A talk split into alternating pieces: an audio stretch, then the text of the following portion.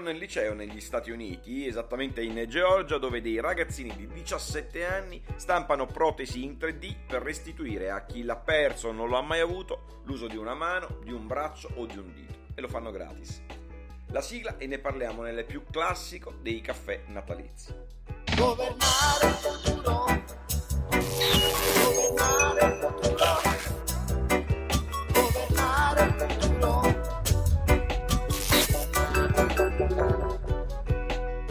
L'innovazione tutta è neutra rispetto alle cose della vita e del mondo, può essere usata a fin di bene o al contrario per perseguire obiettivi malevoli. Questa storia sembra uscita dal più classico dei cine panettoni natalizi e racconta indiscutibilmente il volto buono dell'innovazione. Ci sono degli studenti di un liceo in Georgia che nei giorni scorsi hanno fatto a un loro coetaneo il regalo più bello che quest'ultimo potesse sperare, una protesi per il suo braccio che gli ha consentito per la prima volta nella sua vita di aiutare la mamma e il papà a applicare le luci di Natale sulla propria abitazione e naturalmente di fare dozzine di altre cose. La protesi è stata stampata grazie a una stampante 3D dai giovani scienziati diciassettenni della Sequoia High School su misura per le esigenze del ragazzino cui era destinata e sulla base di un progetto che gli stessi scienziati in erba hanno poi rilasciato in open source e quindi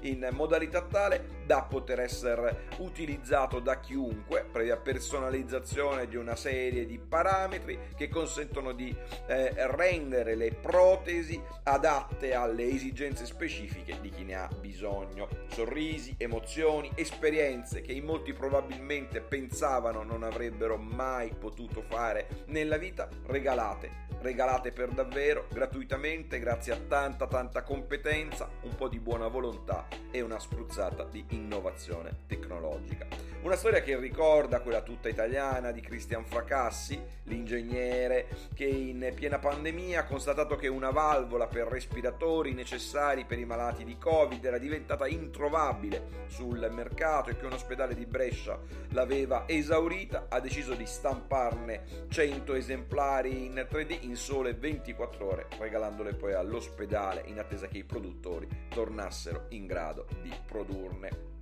Tecnologia e innovazione oggi consentono di rendere storie come queste quotidiane, ma perché accade davvero non basta la tecnologia, serve investire senza riserve nella cultura dell'innovazione, serve investire denaro per davvero nell'innovazione tecnologica serve soprattutto che le regole si schierino dalla parte della ricerca, della sperimentazione, dell'apertura dei mercati. Troppo spesso non è così dappertutto, ma in Italia e in Europa capita purtroppo ancora più spesso che altrove. Buon caffè e buone feste.